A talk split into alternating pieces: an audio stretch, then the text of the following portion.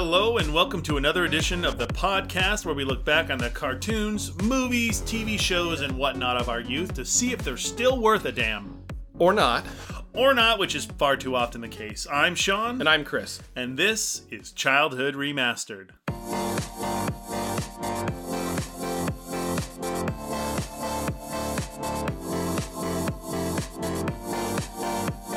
The name Disney is synonymous with a lot of things magic, princesses, animation, Mickey Mouse. But one thing people usually don't associate with Disney is horror. Well, maybe not horror per se, maybe scary is the better word. There aren't too many scary Disney movies out there. But we found one. If you asked 100 people about the movie we're about to cover, I would wager 99 of them would say they'd never even heard of it. It is, in fact, the sequel to an equally obscure movie we covered just about a year ago. It's a movie that has magic, and ghosts, and revenge, and a demon being dragged back to hell. That movie is The Bride of Boogedy.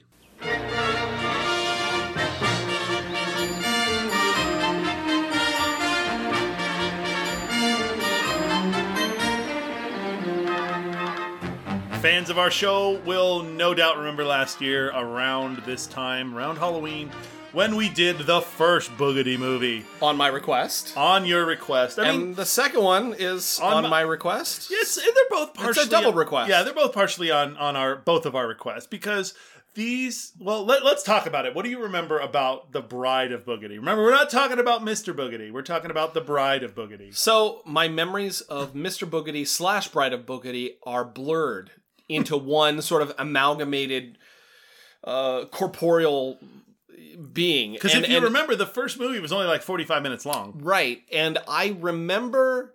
So when we went back and watched the first movie, I had memories of a carnival and a Halloween event. And I remembered the mom looking like the Bride of Frankenstein. And I couldn't remember why, especially after watching the first movie.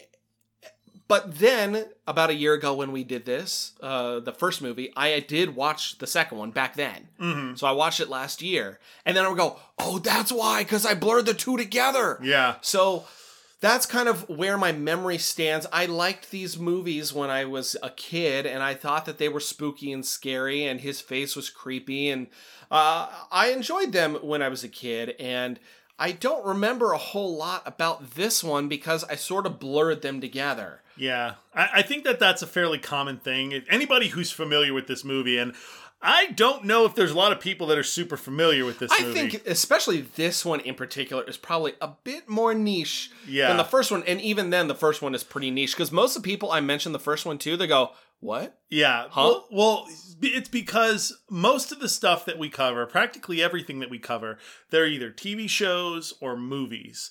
And like by movie, I mean they are movie movies Like that in that- a theater. that came out in a theater, Yeah. or at bare minimum, they came out like on video at some point. This movie is a TV movie that I I think eventually got put on video cassette at no, some point. it did not." Oh, that that makes it even harder to find. Yes. Then it's just like it's just like uh, the Adventures of Pete and Pete never got put on officially on on video. which is why they're so hard to find. yeah. So for me, I'm sort of the same way. I blurred these two together a lot because what would happen, and if you didn't know that these these are both movies that are that were produced by Disney, that were on the Wonderful World of Disney or Disney's World of Color, whatever whatever it was at the time that you watched it. And it was for me. I remember watching them on Sunday nights. They were like the Sunday night movie uh, that Disney would do, and Michael Eisner would come out and introduce the the movie and and talk about what you were going to see and sometimes it was a it was a Disney classic you know it was like Bambi or Pinocchio or Swiss Family Robinson or one of their one of their uh, nature documentaries or I Da- loved all of those. Davy Crockett Yeah.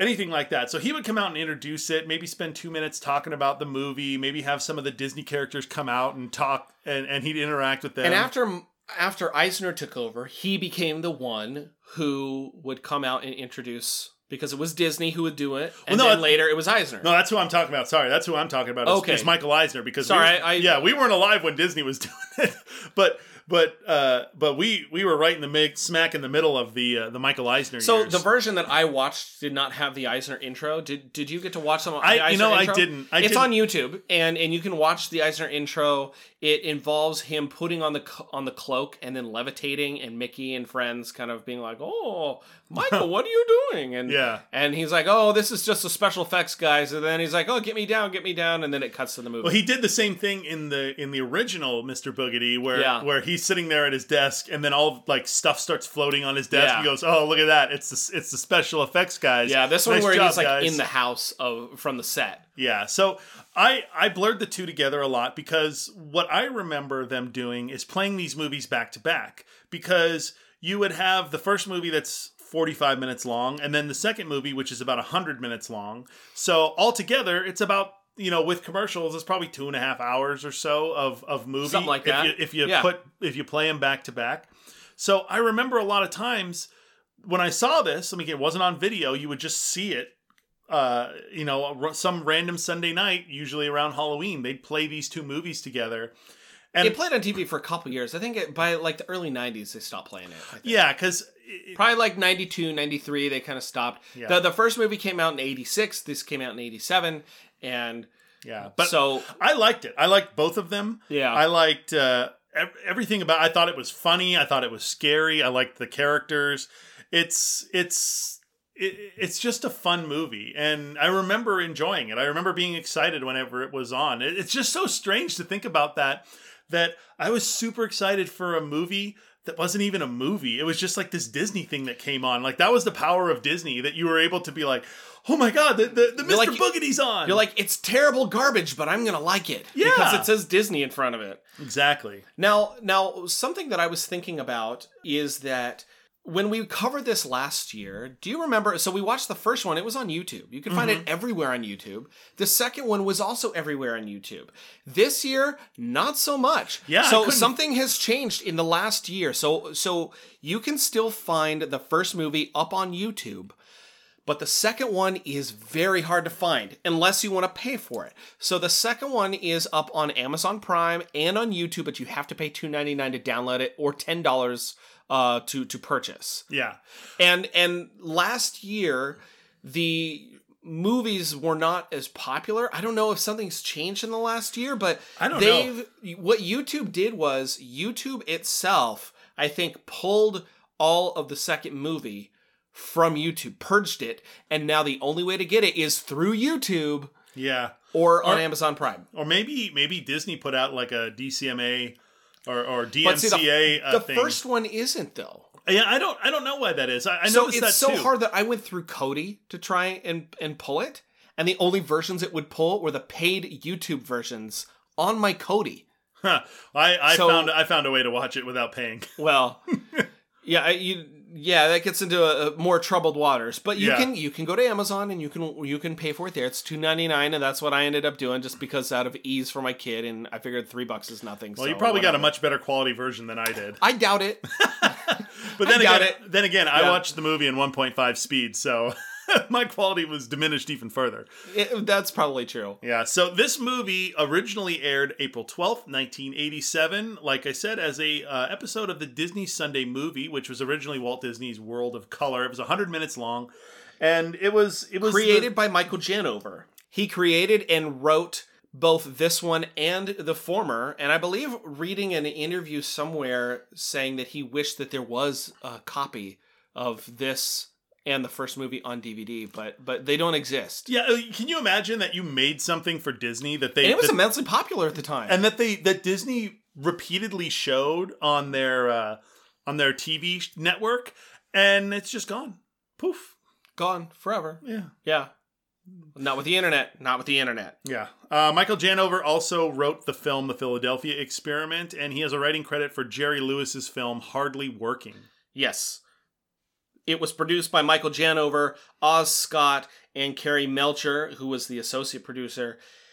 It was directed by Oz Scott, and he directed his first feature film, Bustin' Loose, which came out in 81 starring Richard Pryor. I don't know if you've seen Bustin' Loose. I rings Um, a bell. Yeah, it, it's it's definitely an older movie. He directed episodes of The Jeffersons and Lois and Clark: The New Adventures of Superman, Oof. Jag, NCIS, Eureka, which I love. I love, Eureka. and uh, like literally dozens of other stuff. And he was a producer for The Wonderful World of Disney that as makes well. that makes me So- think that this guy is like in his 70s now.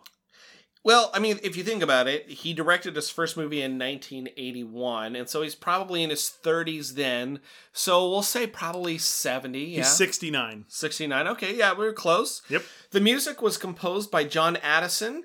He was a famous composer and World War II veteran who actually was a tank officer in the Battle of Normandy. I, some of these are going to sound like repeat notes from last year, and that's because they are. The same Uh, people They're the on it. same people, and so I went through and reviewed everything, and not a whole lot has changed note wise. Uh, John Addison won an Oscar and a Grammy for Best Original Film Score for the 63 film um, Tom Jones, which not Tom Jones, the singer, but it's uh, a it's actually a Not the a Tom jo- not the Tom Yeah. Jones that middle-aged women throw their panties at. Yeah, this is the the novel by English playwright Henry Fielding from 1749. So a little obscure, Just for- slightly just older. a- yeah, just a little older. Just slightly older than the time Tom Jones we know and love. Yes, and John Addison directed the film A Bridge Too Far, which is actually about Operation Market Garden. If uh, if you're a World War II history buff, that one is like a massive star-studded cast, and and he also composed the theme music for Murder She Wrote. Oh, good. Yeah. Let's get into the cast real quick. Most of this is going to be a rundown. There's only one or two people that are different. There's a bunch of ancillary casts, and I elected not to put them in the notes today because I don't have that kind of time. uh, Well, uh, Sean and I have a lot going on, and Yeah. and I'm actually I'm doing a big renovation at home, and and Sean's super busy with a bunch of other stuff. So I said, you know, I'm not going to put down notes for a person who had one line, Yeah. like one guy, one line, because I saw him in the I did the notes first, and I I read the the name, and then I like looked for the guy in the movie. And I couldn't find him, so I had to go online, look up what he looked like, and then go, oh, that guy, one line in the town hall scene. and I spent like five minutes doing notes on him. I was like, no, no, Yeah. not happening. So Well, let's start with people that do have lines. The first character is Carlton Davis, and he is the same Carlton Davis from the first movie, played by the same actor, Richard Masur. Um, he's appeared in uh, tons of films, over 80 films. He was SAG president from 95 to 99, and he sits on the corporate board currently of the Motion Picture and Television Fund. Uh, he was in the 1982 movie The Thing and was in the 1990 TV miniseries version of It. And he's both done. are great. I know they've remade it since um since then, but I still like the original because man, Tim Curry's Pennywise is Tim Curry, John Ritter, yeah. uh, It's- Richard it's- Masur. Yeah, it's great. Uh, he was also in a bunch of other TV roles besides it, like Murphy Brown, MASH, and Happy Days and Law and Order. Uh, and his character is the same character. This movie picks up. I want to say this movie picks up like almost immediately after the first movie. Well- it seems like it does. I'm not sure. I think it takes place Shortly thereafter, because they're still like the characters are still sort of sensitive and reeling from their encounter with Mr. Boogedy. They're, Well- they're, it's very fresh in their minds. It I see like. my my inclination was that it had been like 8 months to a year. okay, well that's still pretty pretty yeah. soon. I mean, it- the, the house looks moved in. The house is clean. It's right, which was Yeah. a big one. It was all dirty and weird and gross in the first one. But they're starting a business too, so I would figure that that would be something that he would try to do like pretty. Well, quickly. he had his own business that he came in with. Remember, he was yeah. uh, oh, the big joke. the joke franchise thing, which he he already has going, but now he's got a he's getting He's starting a bigger his own store. business. Okay. Yeah. So uh, his character is the father of the family. Um, he is the jokester, like Chris said. He has a he has a. He's a the typical goofball dad. yeah, he has a practical joke store, but his kids love him. At least his sons love him, and his wife adores him. His daughter, I think, is sort of ambivalent towards Yeah. goofy old dad. typical i would say typical like teenage daughter that's that's you know i would feel like the the, the reaction if your dad was into like whoopee cushions and and and groucho masks and You can't see the eye rolling I just did, but it's real. yeah, Yeah. and uh i like his character because he sort of he sort of bridges that gap between like incredibly goofy and like realistic because he has to be incredibly goofy because he owns a gag shop he that's his business uh, that's sort of how he how he interacts with and and and uh, uh, gets along with his sons and his wife. They're all part of the business. Uh, but he also is very serious when he needs to be, and he he seems like a real person. Like he's not just this caricature of a of a goofy, jokey dad. He he's serious with his kids. Uh, he treats them like you would treat a kid. That in one scene, he uh, the kids are like, "Oh my god, we both had the same dream," and and there was a key here and a door He's here. like, oh, well, that's just because you're brothers. Well, no, and he goes downstairs. He goes, okay, where was the key? And he and he looks down. and He goes, okay, and where was the door? Oh, the door was right here. He's like, well, I'm not seeing a key and I'm not seeing a door, so maybe you just had a nightmare.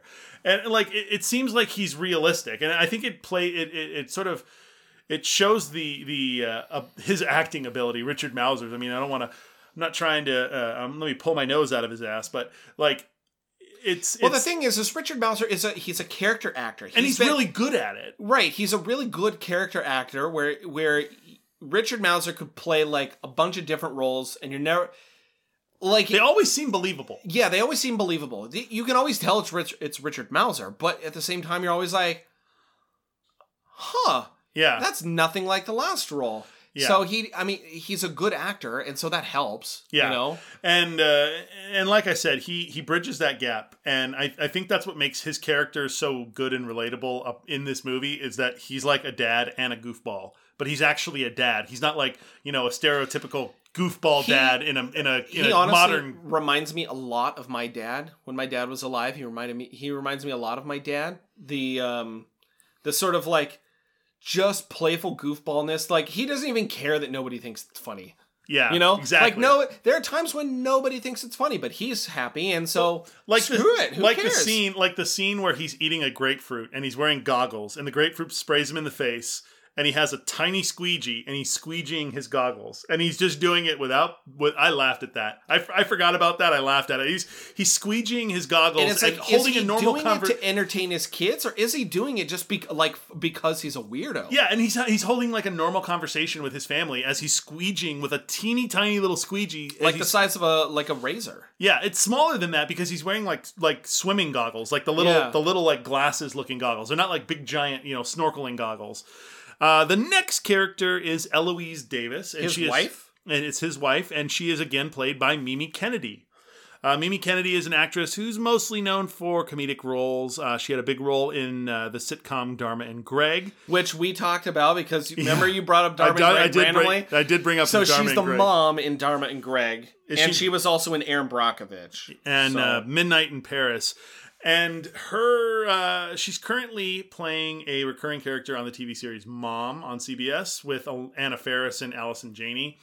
And uh, her character makes me laugh uh, because she's such a goofball. yeah, And you can tell that like her character is like really enjoys being married to her husband because her husband's a goofball and they're just like goofy together. yeah. I I will say the thing that always stands out about these movies. So there's a couple things that stand out about these movies, but one of them in particular is her laugh. It's so ingrained into my psyche. I can't rip it out if I wanted to. By the way, did I you just can't. did you notice that I've tried. Did you lo- notice that her laugh is uh, genetic? Because Yes, her because brother, her brother does it too. Her brother laughs the exact same way. Yeah. Yeah, her brother in the movie does the same exact thing. Yeah. The next character is Ari Davis, who is the youngest kid, and he has been replaced. The the the actor who plays him in this movie is Joshua Rudoy, who literally has done nothing else. Well, he didn't really have a super big role in this movie either. The, the the character of Ari had a much bigger role in the last movie. In this movie, he is he's relegated to a mate like a very minor background character in terms of the family. Like he's in a lot of scenes, but he doesn't say a whole lot of anything.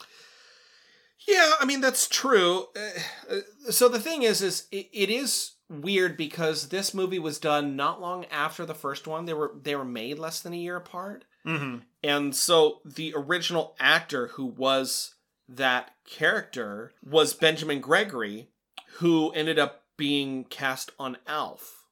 And so and they don't even remotely look similar. No. This this kid ended up uh I, I think it's just it's weird to have a character change like an actor for a character change with no explanation, and it's been a short period of time. It'd be one thing if you know the character went upstairs and was on was on timeout and then comes back five years later as a different actor or actress. That happened on boy meets world. They sent the sister upstairs for timeout. She didn't come down for like five seasons and she comes down as a totally different actress. And then it, in one of the episodes they told her to go upstairs to her room and she goes i'm never coming back down am i and it was like a reference to that. So in a case like that, you can get away with it, but I, it is a little jarring. Yeah, it's when- like it's like Richie Cunningham's uh, brother on Happy Days. right. Went So- upstairs, never came back. And, and the sister is the same thing. So in this movie, it was played by Tammy Lauren, but in the first one, it was played by Kristy Swanson, and and the sister is Jennifer Davis, and Tammy Lauren was also the main role in the movie Wishmaster. Uh, I think the character's name is Alexandria or Alexandra or something. She's Ginger in Homefront, and she has been in The Young and the Restless for. She had like several, like I think like a hundred episodes or something on The Young and the Restless. So the other brother in this is Corwin Davis, played by David Faustino, who we've talked about several times. I think we talked about him on Gummi Bears because he's America's as, sweetheart. as Calvin in one of the episodes. Mm-hmm. So he's done a bunch of stuff. I think he actually has a podcast or a radio show called Old Scratch Radio on Dash Radio. Uh, I think he was actually Mako from the uh, Legend of Korra series. Yeah, but his biggest role, of course, was Bud Bundy on Married with Children. He it was. Did you know that there's been talks of bringing back that show? I don't know why they would. Why? Why would you bring it back? So, and this is completely off topic, but but uh, maybe we can maybe you know what? Yeah, screw it. We'll just go off. listen topic listen to the end of the episode. I want I have something to say about Married with Children. And just really quickly, the thing about David Faustino's character Corwin is he doesn't have a whole lot of personality, doesn't really serve a whole lot of purpose in this, other than the fact that he just exists and he's sort of background. I can tell you why. Because in the first movie, the focus is on the kids because the kids have a relationship with Jonathan the ghost. And that's how they sort of learn all this stuff about Mr. Boogedy, about his mom, about The the, second one was written more from the perspective of the parents. The second one is all about the parents. The first one's all about the kids, so the kids are the main focus. there are scenes without the kids. There isn't a single scene in the first one without the kids. Exactly. It's either Jennifer, Corwin, or Ari. The second movie is all about Carlton and Eloise. They're the two main characters of this second movie. And you get Jonathan, the ghost, for like a hot second. And so there's Who's no- also a different actor. yeah, and so there's there's no real reason to have the kids in. They're they're there to be scared and and to tell their parents that Mr. Boogedy is back. And Yes. that's it. Yeah, that's it.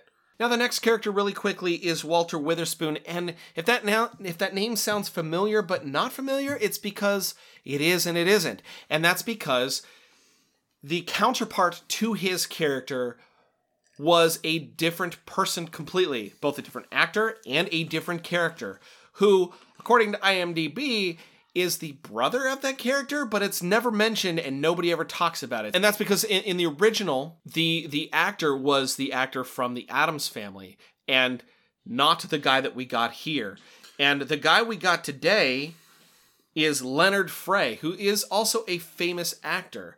And Leonard Frey was a Oscar-winning actor who won a Best Supporting Actor Oscar for his role as model in the film version of Fiddler on the Roof. And he actually had a pretty substantial career, but he died less than a year after this movie was made as a result of HIV/AIDS at actually the tragically young age of 49. And uh, so this is really his last role. I mean, truly, this is his last role.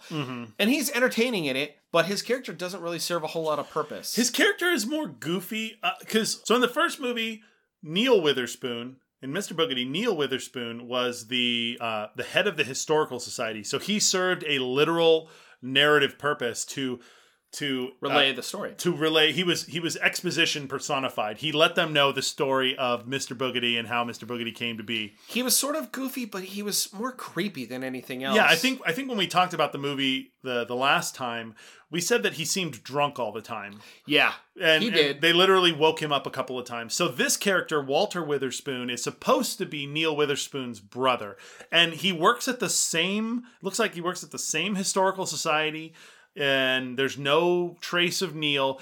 And his character in this is more of a goofball character still providing a little bit of exposition but mostly just being window dressing and being goofy. He, he he is really just a background character that pops up and, and his gag is he likes weird flavored ice cream. I think he'd had like a, a onion flavor onion and chocolate flavor and then he had spinach vanilla and Yeah, some it- weird they're just like oh hey what sounds gross let's make that and it will be a, a trope of Yeah. some sort The next character is the antagonist. Well, I would say the the co-antagonist, and that is William Hanover or Mr. Boogedy, if you if you're nasty. Uh, he is played by Howard Witt, who was an actor nominated for a Tony in 1999 for his portrayal of Charlie in the Broadway revival of Death of a Salesman. He had a long career beginning in the 70s and just recently died of natural causes uh, in June of 2017. So about a about a year ago from when Yeah. we're recording this, a year and a couple months. Uh, he had roles on Hill Street Blues, Taxi, Murder She Wrote, Law and Order, and The Golden Girls. And Mr. Boogedy in this is sort of he a co- throwaway he, he really is. He i hate he, to see it he uh you know in the last movie they banished him they they they got rid of him and in this movie he spends a lot of time just sort of skulking in a graveyard as a Or as a ghost or or possess- skulking a- a- and possessing other people yeah, or pos- in possessing other people so the actual actor I feel like they could have reused a lot of the sound from the first movie because he does he does a whole lot of boogity boogity and I'm sure that they could just recycle it. So uh, oh i'm sure in terms of like what the actor actually did, there wasn't a whole lot. It was just him sort of standing and pointing at stuff. it, it, and what he looks like mr boogedy looks like a man who is balding up front who has grown his hair out to be about shoulder length and he's wearing a puritan's outfit and Super has- stereotypical Puritans outfit. yeah and his face looks like ground hamburger yep. and that's it and i remember reading somewhere that the budget for the first movie was so low that when they put together the original mask for the first one that they they actually had to intentionally alter some of the lighting and add those special effects to make it look better Huh. because it was so poorly done and watching the first movie it still looks poorly done Well, he was supposed they to. got Have, more money for this one he was supposed to have been exploded. Yeah. So they got more money for this one, and so the mask looks better. But I gotta say, I actually prefer the face in the first one. And this is because I watched them back to back again this year. Uh, which I'm not necessarily complaining about, but I watched them back to back again this year, and the mask, although it's cheaper, looks better in the first one. So Yeah, sometimes, sometimes that like really, really bad special effects has a sort of like Charm. charm, and a and a yeah, just Well, like you know, we've talked about this before. I love old cheesy horror movies. yeah. Like I'm not big. I don't necessarily like traditional horror movies myself personally. I I, I tend to figure out the the plot way too early, and then I spend the entire time irritated and bored with the characters. So I like older movies that are more nostalgic when it comes to horror. So like Halloween, I like Halloween, and anything really Halloween and before. I Yeah. like stuff like 70s and earlier.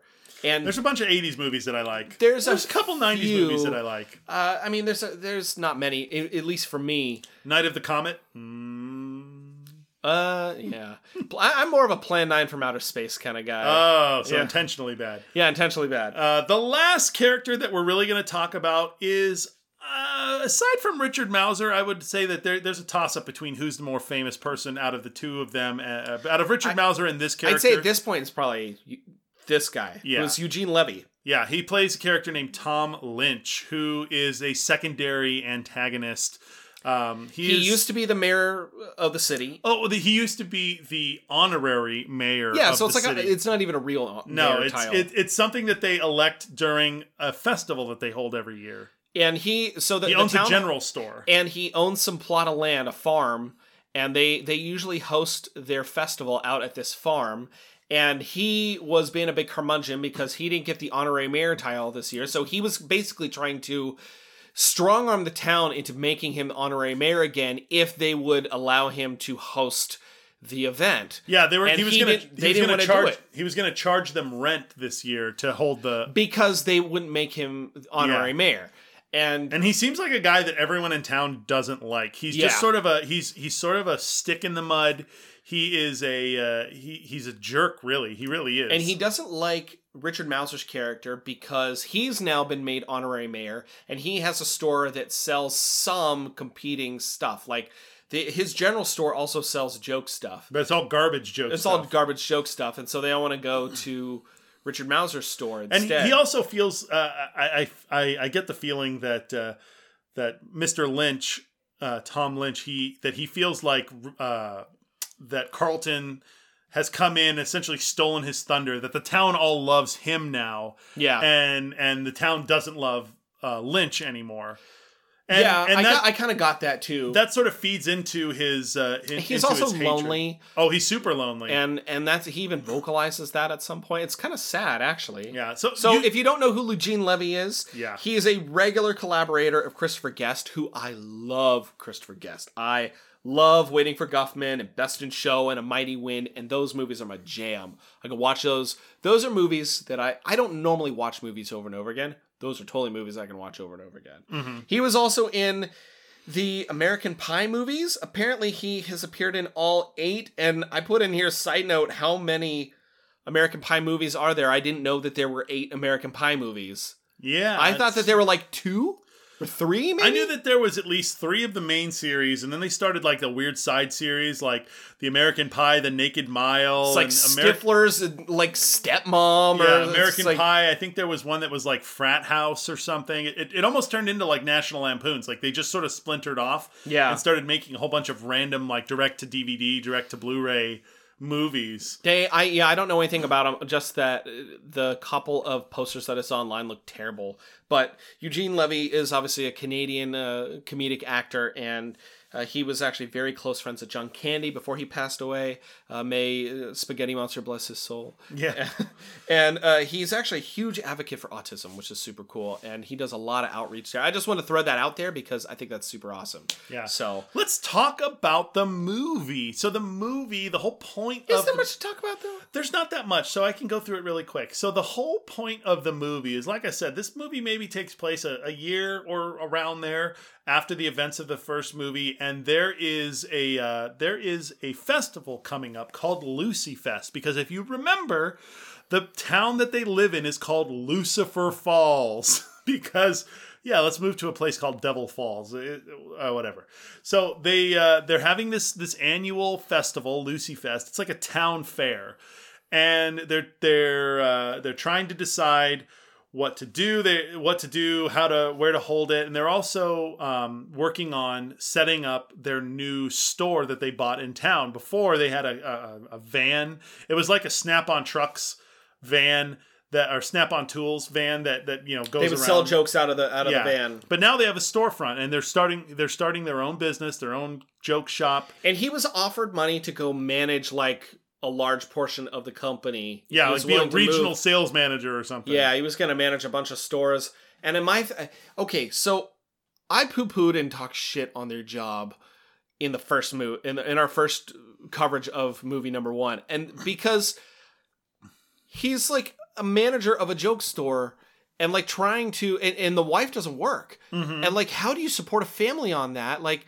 i don't understand and like they're buying a house like they just bought a house and his kids are like his daughter's like what probably almost out of high school now. Yeah i was gonna say she's like 16 or 17 like if it was me i would have gone you know i don't think the joke shop business is really going to be taken off anytime soon. Hey you never know maybe maybe take the regional job and then wait for the company to close and then get a severance package and then go open up a food truck or something Yeah, maybe. You know? Well, so he he's opening up a uh, he's opening up his own store in town, and as the as the character as the children are sort of moving about town, they start getting these these weird uh, visions, like experiences. experiences of Mr. Boogedy, and at first they're trying to decide whether or not they're real because they see some people people are getting ready for lucy fest and you know there's people that are out dressed sort of like pilgrims so they're like well is it really mr boogedy or is it just people walking around being weird and then they find out it is mr boogedy somehow he came back and he wants his uh, magic cloak back and he possesses carlton uh, to to get that, and you get some funny scenes. I actually laughed a couple of times. I was watching it in bed last night as Kathy was next to me trying to sleep. I had my headphones on, and I'm I'm watching it on my computer. away. And there were a couple of times where I had to catch myself because like stupid things happened, and it was just like dumb jokes, and I laughed pretty hard. So there's one that happens towards the end during the festival. So at some point, Mr. Boogedy uh, possesses Richard Masur's character, who they then exorcise him, and then the spirit leaves and then convinces Eugene Levy to steal the cloak. I think I thought he possessed him. Well, the, he possessed him after he got the cloak. uh, okay. and then they make a bunch of wax figures of Hollywood monsters and and Jack the Ripper uh, uh, for whatever reason. Oh, it's uh, because it's come bec- to life. It's because the uh, the char- those those characters, the store that he bought used to be Oh, so- a, like- wax museum. Yeah, it was like so and so's wax museum of horrors. So he had a bunch of old uh, wax museum. wax, Wax, like, museum characters. Wolfman, uh, yeah. Dracula. So when Mr. Boogedy brings all these characters to life, he then like puts them out on the carnival, and then at some point he gets the cloak, and then he starts attacking the carnival. And there's this one point where Mr. Boogedy makes a motorcycle come to life, and it goes driving off, and the fortune teller, who's like the actual fortune teller, she goes, "My motorcycle!" and shakes her fist and screams at him. I don't know why, but I thought that was really funny because Yeah. I was just expecting her to like flip him the bird or something. But One of the parts that I thought was really funny was there was there's the a scene. So for the festival, everybody has booths. Uh, like all the store owners and, and, and the residents, they all have booths that they that they're doing for the festival. Like Mr. Witherspoon is selling his terrible flavored ice cream, and uh, the uh, the uh, Carlton and his family decide to open a booth that is essentially a séance within their within their store. They're going to do a séance where he s- somehow inexplicably has all this like all this like uh, uh, special effects equipment. He's got like a he's got like a foley board uh, behind a, a curtain, like literal literal Wizard of Oz style. Yeah. and he's using it to make thunder and lightning. he's trying and- to trick his kids into believing that Mr. Boogedy's not real, though. Well, he does that. that Mr. Boogedy's gone. And then they decide they're going to use it for the carnival, too. It's like a seance room. Yeah, and and there were there were parts that uh, there was a part where he was trying to convince the kids. Uh, I was laughing because uh, like he says something to the effect of like there's a little there's a little car that moves over. It's like a phone. It's like a little ladybug phone that moves over to the person he wants to talk to, and then it's his daughter, and she picks up the phone, and he said she says something like "Yes, Daddy," and he goes. Um, I am the spirit master. I am not going to respond to daddy or something like that. It just it made me laugh because it was so stupid. but like the the movie has its moments where it's kind of funny and it's like generally generally uh I don't know what the word it's is. cheesy. it's cheesy, yeah. So but it's not so cheesy that you're just like, oh god, I can't watch any more of this. It's Yeah. cheesy in the, all right, okay, ha Yeah. ha, and then every once in a while you have like a real chuckle.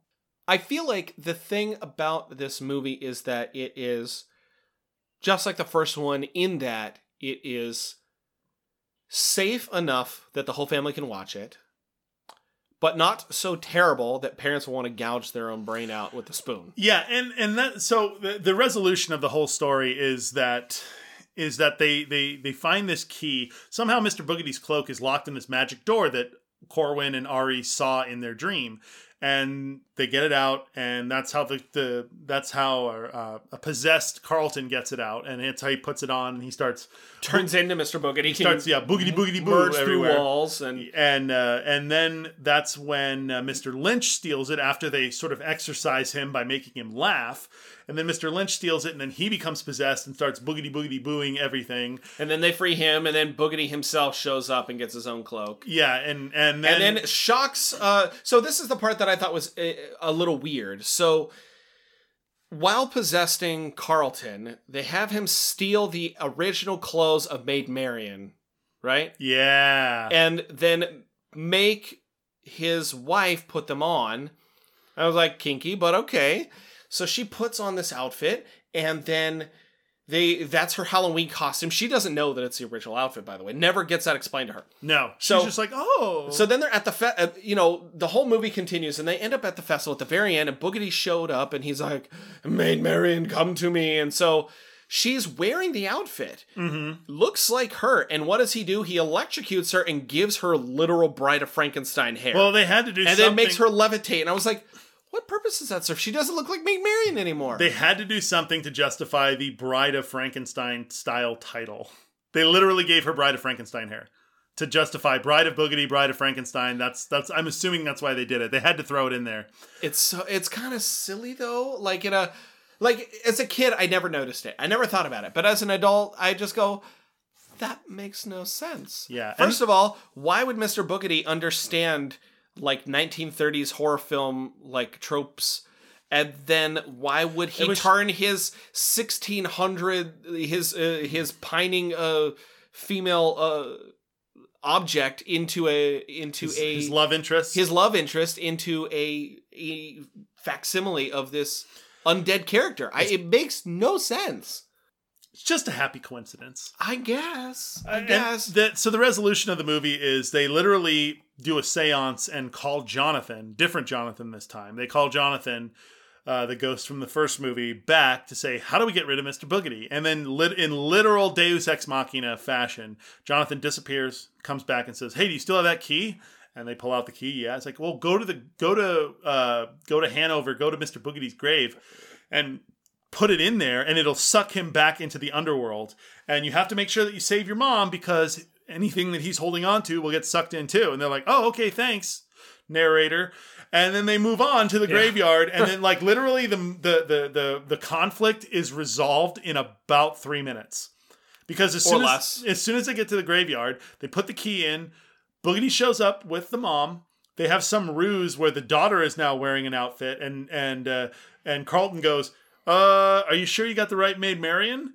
Maid Marian, yeah, Widow Marian. Sorry. Widow Marion. Sorry, I keep saying Maid Marian. It's Yeah, Robin no, thing. yeah. Yeah. So he's like, "Are you sure you have the right Widow Marian?" And then uh, Boogedy looks at the old model and then looks at the new younger model, and he's like, "I'll take the younger model." And he grabs her, and then she ducks out of the way, and then he's like, "Ah, ha, ha, oh no, oh!" And he gets sucked into the grave, and then that's the end of the movie. And that was it. Yeah, I think it's it's sort of unfortunate that this franchise didn't get used more because it, it could have been something that got reused more often. It could have been something that ha- that had been remade. you know what I would love to see? What? I would love to see Disney reapproach this property and redo it with Richard Masur either in the role of Neil Witherspoon or as Mr. Boogedy. Oh, that'd be great. Yeah. I think that that would be awesome to do. I mean, much like much like the Legends of the Hidden Temple movie that we watched on Nickelodeon, Yeah. I feel like you could throw in a whole lot of meta, a whole lot of uh, stuff for maybe the parents because at this at this point, if you have kids that are, if you have honestly the the the people that were around when this movie came out originally are probably close to their late 30s, early 40s at this point.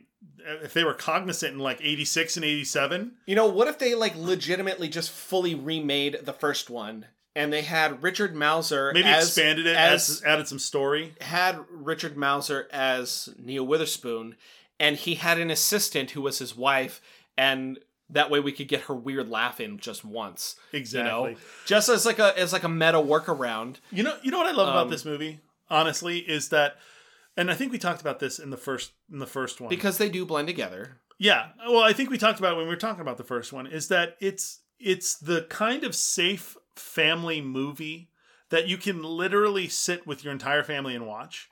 And they don't make a whole lot of those anymore. Like there's jokes for the parents, there's jokes for the kids. It's entertaining enough to like keep you keep you like focused on it Yeah. as an adult and as a kid.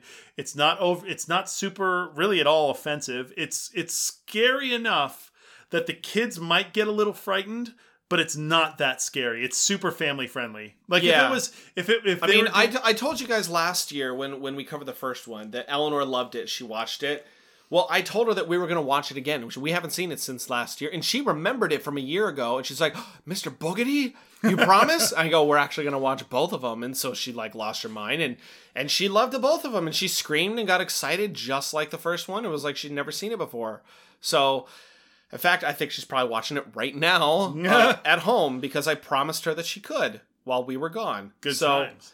Yeah, and, and I think that I think that it's it's a it's sort of a genre that you don't see a whole lot of anymore. It's a genre Yeah. that it, you're either making movies and TVs for kids or movies and TVs for adults, but you don't usually see the combo. Like you see it sometimes with Shrek. Or like even when it's a combo, it will be like here's an adult joke, and then here's jokes that are for kids that adults won't find funny. What's different in this, and I think this is sort of the they don't make these anymore sort of thing, is there's no like adult meta jokes in this. Yeah. You know what I mean? Like there's no double entendres that uh, that are dirty for adults but kids don't understand. It's just entertaining. yeah, so so that's I'm- the and- difference. And I'm not saying that this is a great and spectacular no, not even movie. close. No, This is this- like mediocre. Yeah, this is this is mediocre Disney schlock, but it's mediocre Disney schlock that's fun for the whole family. Like so- the movie, a movie doesn't have to be amazing for it to have value. And, Yeah. and I think that while I don't know if anybody who uh, watches watch this for the first time now would find it entertaining, I feel like a lot of this movie draws, at least for me, a lot of this movie draws its appeal from the fact that I'm super nostalgic for it. It's very much like There is a lot. Uh, there is a lot of nostalgia for the both of us, but I think at the same time, the fact that my my I told when I told my mom that I was going to be watching this, she goes, "Oh, I remember that movie. That was a fun movie." My mom remembers that movie from 30 years ago, and my daughter, who's four, almost five years old, likes the movie. So it must be Maybe- striking yeah, some maybe- sort of a balance. maybe there. you're maybe you're right. I do think though that that they you could absolutely reboot this franchise and probably it's so wasted that they're not like it's a it's a ready-made concept. You don't have to even storyboard it out. Yeah, and they You could could save money on storyboarding. You could save money on scripting. You know what they could do is they could just combine the first two movies, and uh, I mean the do a first two- two-hour movie and Yeah, put just it in a just one. combine the two movies together, and then maybe change some of the the aspects of it, so it's not sort of so silly the way that they defeat. well, I mean, maybe do, even still do two movies, but do them a year out. Yeah. like making them both and release them a year apart, and then problem solved. You could even do a mini series, an animated series. Yeah. on on this subject where like maybe as an animated series boogity became the so i'm thinking in the terms of boogity bears well i'm thinking something along the lines of jake and the neverland pirates Yeah. so in that captain hook who is the foil in peter pan has become the sort of uh, comic relief foil. Like he always fails. It kind of poke fun at him. So it could be the the kids in this could end up say going on ghost adventures adventures of some sort and hunting ghosts or finding monsters or something but it would be cute and fun maybe in the age uh, 3 to 12 demographic Mr. and, Boogedy Adventures. yeah, Mr. Boogedy Adventures, and Mr. Boogedy could be like the old grandpa ghost that they hate or that they annoy all the time, or he's always joining with the villains. turns or- into like a turns into like a Slimer thing where he becomes their buddy. yeah, yeah, something, or or at the very least a sort of like anti-hero. So like he always joins the villains, but then he gets annoyed by them because he likes the kids, or like maybe the thing is they always trick the villain. Maybe like the the trope is that they always trick the Loch Ness monster, the Bigfoot, or whoever they're fighting into dressing up like uh, Widow Marion, and then he attacks them and helps them defeat the bad guys, and he goes, "Oh, foiled again by these kids," or you know. he he, uh, he, it's it's a ready-made concept. he teams up with the kids mostly because he wants to bang their mom. Uh, maybe not for not not for the child audience. That could that could be on the Skinemax version, Sean, if you wanted. Yeah. boogity boogity bangarang. Uh, oh man, you know what we haven't covered yet, but that I kind of want to cover is Hook. Yeah. Oh, maybe we'll cover Hook at some point. I love Hook. Yeah. Anyways, that's another side project. But so ultimately, if just like the last one, I think we talked about this the last time. I feel like you could go back and rewatch this. Uh, be prepared though; it's not it's not easy to find.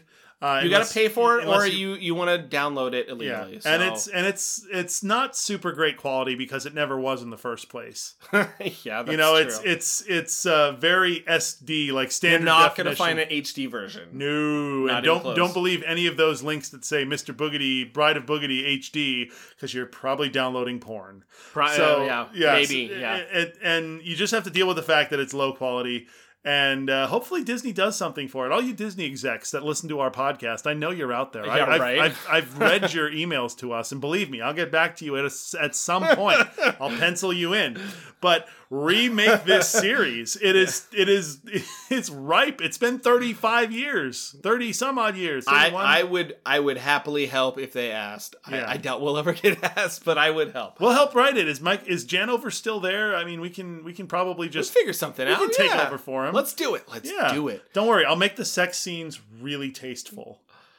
I'll say I was gonna say I promise to make them not tasteful, but it's you know what? It's dealer's choice, I guess. Well, I we'll guess- let Janover decide. Yeah, the the sex scenes between Mr. Boogedy and uh, Carlton will be very tasteful, but the sex scenes between Mr. Witherspoon and uh, Ma- and, Widow, Marion, maybe um, not so they're, much. They're going to be very sensual. So I think for this week that'll do it, Yeah. and we'll we'll go out on a high note there. Yeah. Uh, next week we have.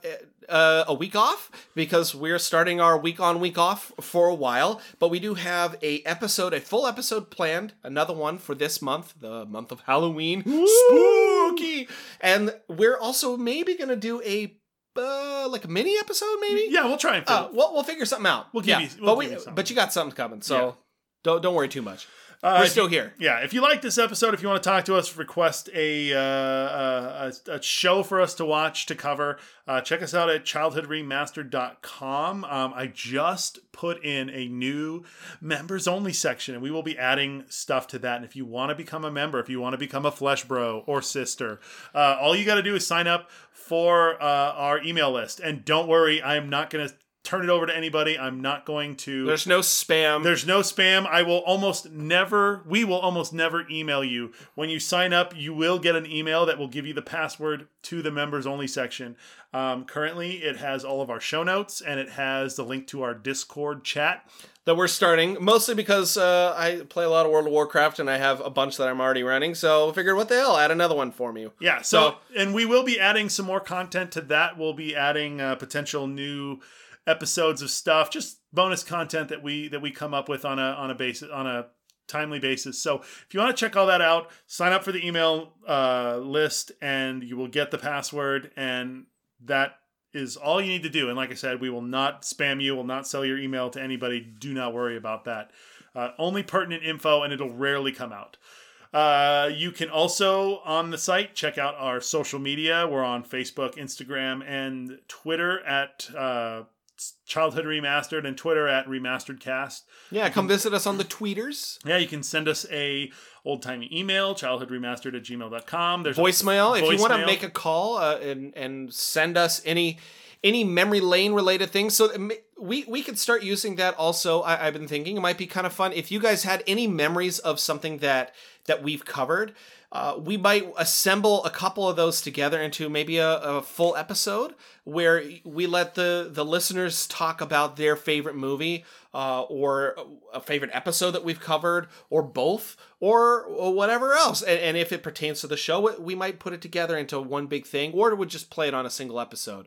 And and so you can go check that out there. We've had a couple of them before but um, I, we had one that was uh, the sound quality didn't come out so great but we had another one that, that we've used before. So de- definitely check us out there. And you know it, those of you who uh, get in touch with us pretty often or, or the people who send us requests of stuff we, we definitely appreciate it. The more stuff you send us the, the happier we are. So we, we are still here uh, i promise So one thing that I wanted to do here at the end of the episodes is I wanted to highlight some of our reviews. I mean, if you leave us a voicemail, if you leave us a review, um, we want to talk to you. We want to thank you. We want to, you know, make you part of the show as well. So I'm going to go to our iTunes page where you can leave us reviews. i would suggest if you want to do something to really uh, bust sean's balls leave a five star review but then talk about how terrible we are That would work too. that, that would make sean really happy i think Yeah. So uh, this this review comes to us from Mr. Solitaire 27. He says, I found out about these guys through the Saturday Morning Cartoon Boom podcast.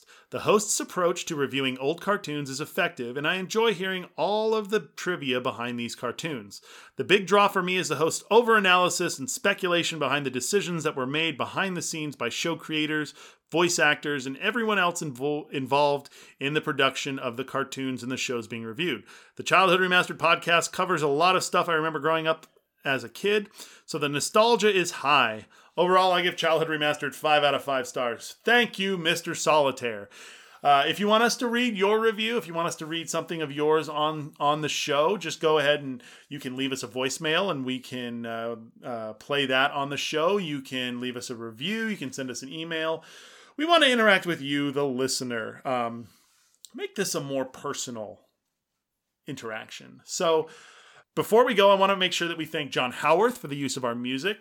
The song is called "Nascent." Uh, it is uh, on our sound, or it is on our website on the music page. It's a link to his SoundCloud, all the rest of his music. It's really great. He does a lot of electronic music, some singing.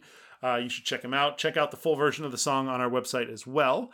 And uh, we're part of a uh, podcast network, ACPN. You can check them out at acpnet.net. There's a lot of great shows on there uh, for you to check out. And uh, I think that's it. Yeah, that's it. So, it's been fun. We'll see you in a couple weeks. Yep. And until next time, this is Sean. And Chris. And this has been your Childhood Remastered. We will see you next time. A boogity boogity boo. Boo. Boo.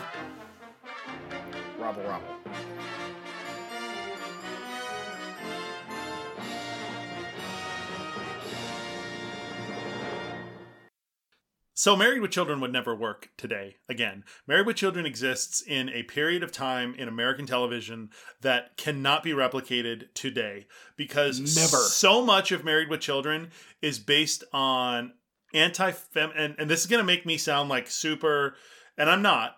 I mean, I, I respect all people. I'll, I'll I'll leave it at that. I respect people. I don't want people being bullied. I You're, don't. you're just not an extremist of any kind. I don't. Yeah, exactly. I, I want people to treat people well. That's all I want. But this this show is uh and and this is me saying this knowing that I enjoyed the hell out of this show. I thought it was hilarious. I watched every single episode of it. it I've rewatched uh, the episodes a bunch of times. I like I like the series. But this is a show that is extremely misogynistic. like, insanely. It's extremely like anti-fat people, anti-fat women.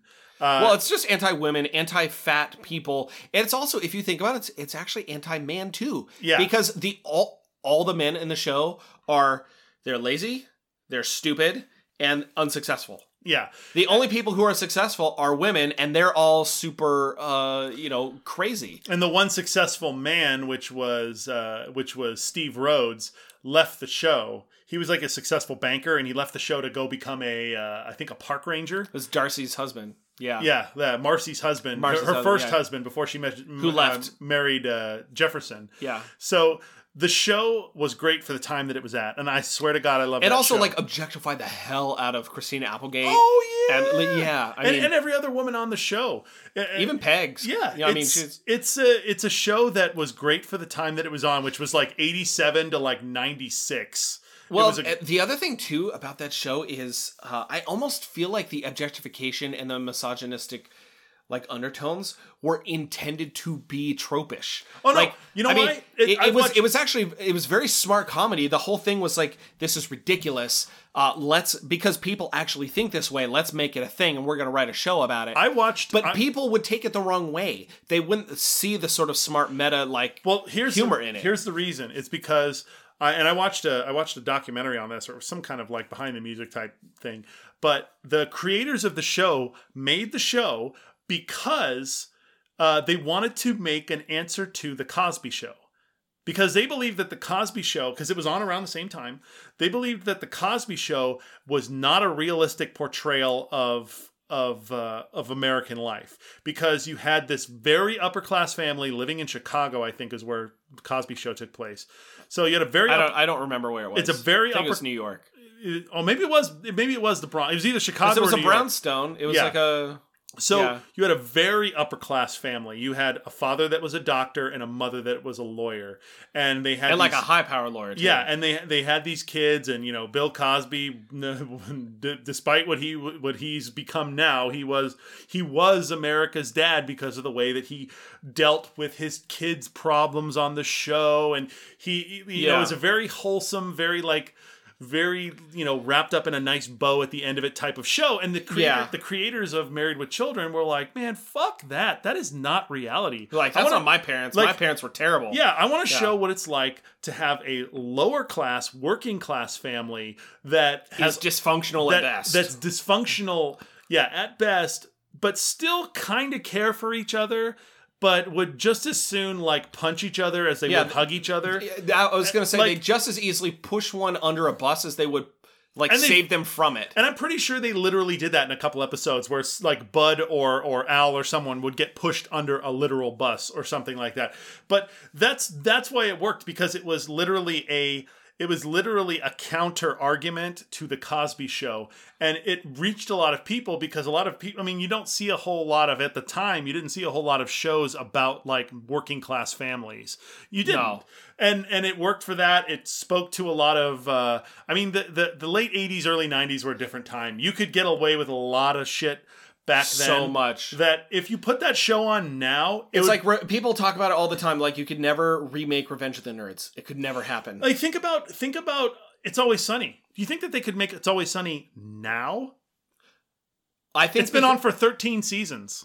Well, I mean, the political climate, the the social political climate has changed so much just in the last, I'd say, three years. that- Exactly. That's what I'm saying. Like That- shows that, that- are on shows that are on now can, can continue going on, but if they tried to make That Married show with now, Children, People are too work. reactionary. It would no, never it, happen. it would be it would be it would probably be probably be on I mean maybe on, on like a Netflix, but it wouldn't be on network TV.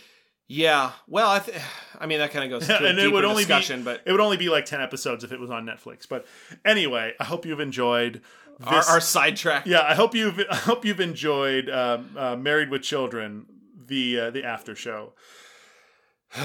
Okay. So we'll- Until next time.